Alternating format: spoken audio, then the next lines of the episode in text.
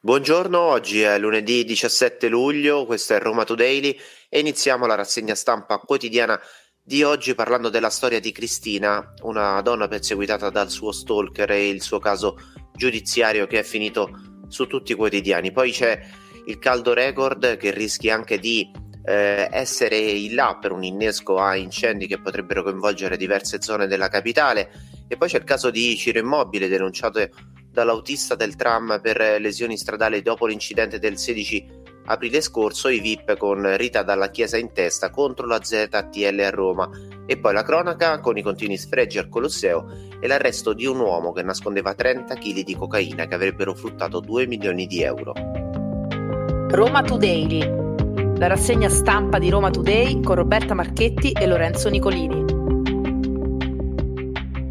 Buongiorno, questa mattina con me in voce Matteo Torrioli. Buongiorno Matteo. Buongiorno Lorenzo, un saluto a te e a tutti i nostri ascoltatori. Iniziamo a parlare della storia di Cristina, una eh, donna che è stata vittima del suo stalker per eh, diverso tempo e poi adesso il caso è diventato eh, in realtà il caso di una delle tante donne che prova a reagire a, a questo tipo di reato davvero molto grave, tant'è che è intervenuta anche l'assessora alla mh, mm, sicurezza del Campidoglio eh, Lucarelli. Ma andiamo con ordine perché Cristina ha parlato del suo caso in un'intervista alla Repubblica insieme al suo avvocato Diego Berugini. Eh, beh, si è sfogata la donna e ha raccontato di essere eh, vittima di un uomo che l'ha perseguitata per diverso tempo. aprile eh, questa persona, questo uomo, eh, ha finito di scontare la sua pena, un anno e mezzo di carcere a Rebibbia per violenza sessuale e stalking, questi i reati contestati, è finito in un centro di prima accoglienza prima di essere espulso.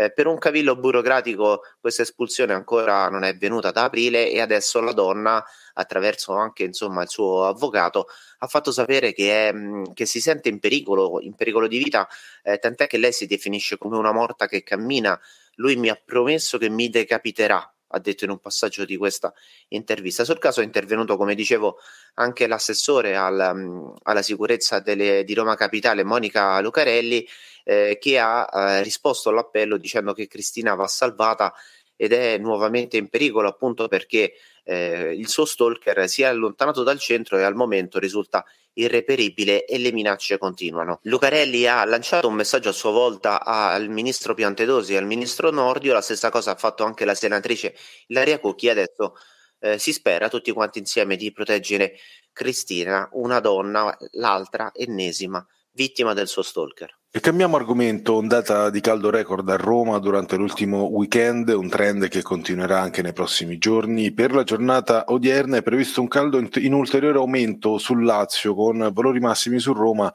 che potrebbero arrivare a più 37, più 39 gradi, ma con picchi poi sulle pianure interne la ciociaria fino a 40-42 gradi.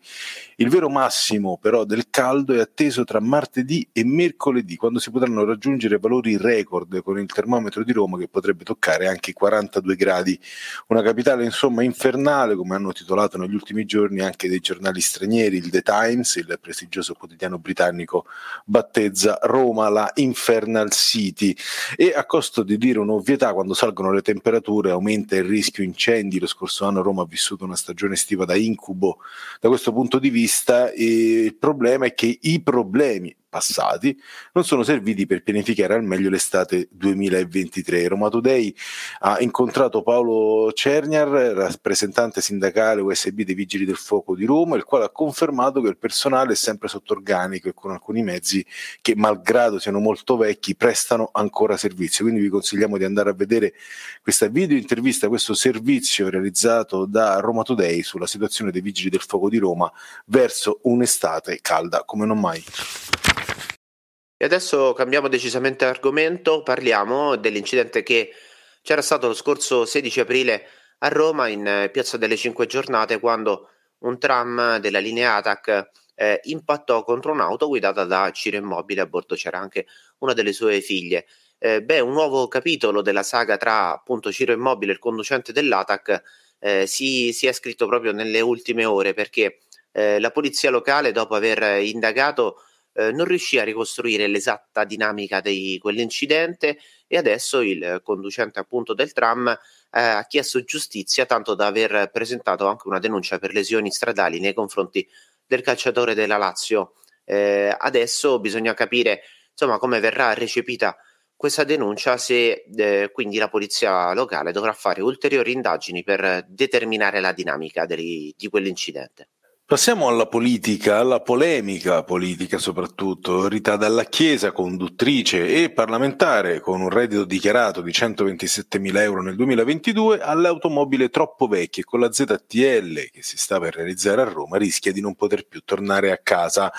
Dalla Chiesa, sempre molto polemica col sindaco Gualtieri, si è infatti lamentata della nuova zona a traffico limitato della città eterna usando il suo profilo Twitter. Hanno cominciato a mettere la ZTL anche a Piazza Piazza Giochi Delfici Vigna Clara cinguettato dalla chiesa, quindi io non posso tornare a casa la sera o andare al supermercato perché la mia macchina è vecchia, ha scritto menzionando appunto Roberto Gualtieri. Ricordiamo che la nuova ZTL entrerà in funzione da novembre e sarà una maledizione per la Micra immatricolata nel 98 e una RAV4 della Toyota del 2005, auto appunto di proprietà di, dalla Chiesa, e che non potranno più circolare nella zona di Roma Nord dove vive l'ex conduttrice di Forum. Apriamo il capitolo con la raffica di notizie di cronaca, purtroppo parlando ancora eh, di, dei danneggiamenti al Colosseo. L'ultima è stata una ragazza di 17 anni che ha pensato bene, per così dire, di incidere il suo nome sul muro dell'anfiteatro Flavio. In un altro episodio, lo ricordiamo, un turista inglese aveva scritto anche le iniziali sue e della fidanzata proprio su quel muro. Ormai il Colosseo in dieci anni ha subito almeno una quindicina di episodi tra furti, invasioni e poi eh, soprattutto le incisioni sui laterizi scritte con la bomboletta, voli di droni, ne abbiamo eh, parlato tante volte anche con gli interventi della polizia locale e in un caso anche una clamorosa protesta che oltre a mettere a rischio la vita eh, di chi l'ha inscenata aveva messo a rischio anche l'integrità di alcune parti della struttura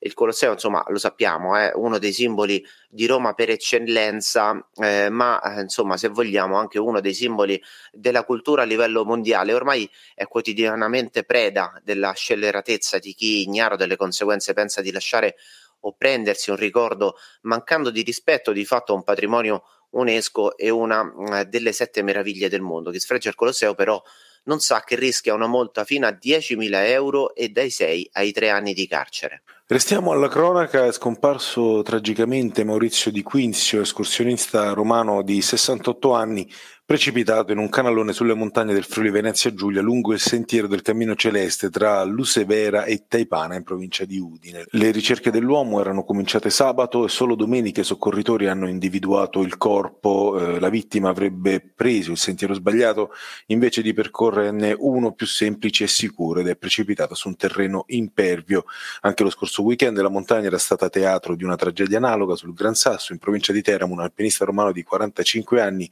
mentre era incordata con un suo compagno, anche lui di Roma, è volato giù lungo la parete ed è purtroppo deceduto. E adesso parliamo di un arresto molto importante che è stato messo a segno dagli agenti della squadra mobile di Roma che hanno individuato in una casa a Santa Maria Galeria nel quindicesimo municipio un uomo che nascondeva 30 kg di cocaina purissima che sul mercato avrebbero fruttato 2 milioni di euro. Il proprietario di casa è stato fermato, la procura ha chiesto e ottenuto dal GIP la convalida dell'arresto e ora bisognerà vedere se questo fermo e questo arresto quindi eh, avranno degli sviluppi investigativi perché chiaramente stiamo parlando di una dose molto massiccia eh, di sostanza stupefacente sequestrata che appunto, ripeto, avrebbe fruttato 2 milioni di euro circa e poi un'operazione da parte dei carabinieri di Torbella Monaca che insieme al personale a reti e a quello di Acea hanno scoperto un allaccio abusivo che riforniva illecitamente di energia elettrica eh, un appartamento occupato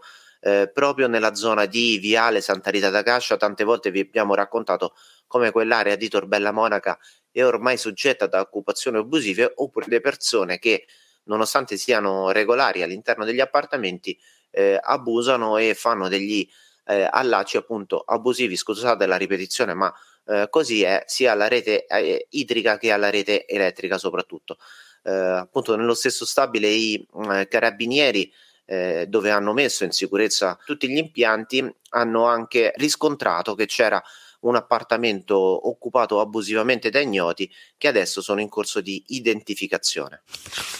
E questo sarà un lunedì a Roma all'insegna della musica. Andiamo a chiudere, ma vi parliamo di qualche evento che c'è quest'oggi. Madame si esibirà stasera col suo live 2023 all'Auditorium Parco della Musica.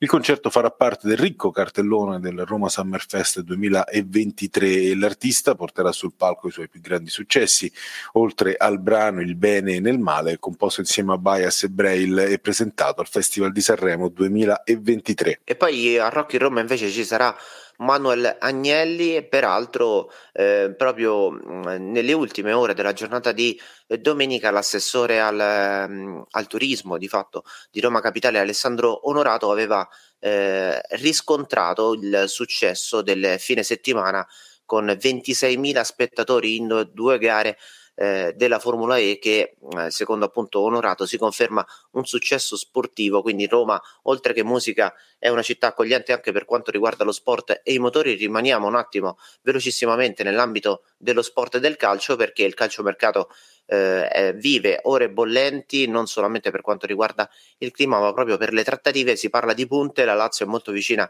a Castellanos, praticamente un affare concluso, lo titolo ha eh, definito già un fenomeno, mentre la Roma sta cercando un attaccante per sostituire l'infortunato Abram e si tratta Morata ex Juventus. Questa era l'ultima notizia di oggi 17 luglio, Roma Today vi aspetta tutti i giorni dal lunedì al venerdì dalle 7.20 del mattino su Spotify, Apple Podcast, Google Podcast e sull'applicazione di Roma Today. A domani.